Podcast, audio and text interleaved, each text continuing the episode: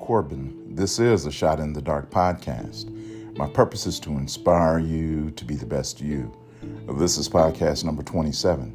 I have a quote that I want to share with you. I don't have an author or a title, but I'll read it to you now. Discernment is the ability to see things for what they really are and not for what you want them to be. I'll read it to you again. Discernment is the ability to see things for what they really are and not for what you want them to be. Listen, make sure that what you're looking at is what you really need to see. Let's add some scripture. Mark chapter 8, verse 25. Then again he laid his hands on his eyes, and he looked intently and was restored and began to see everything clearly. I am Mark Corbin. This is a Shot in the Dark podcast. See it the right way.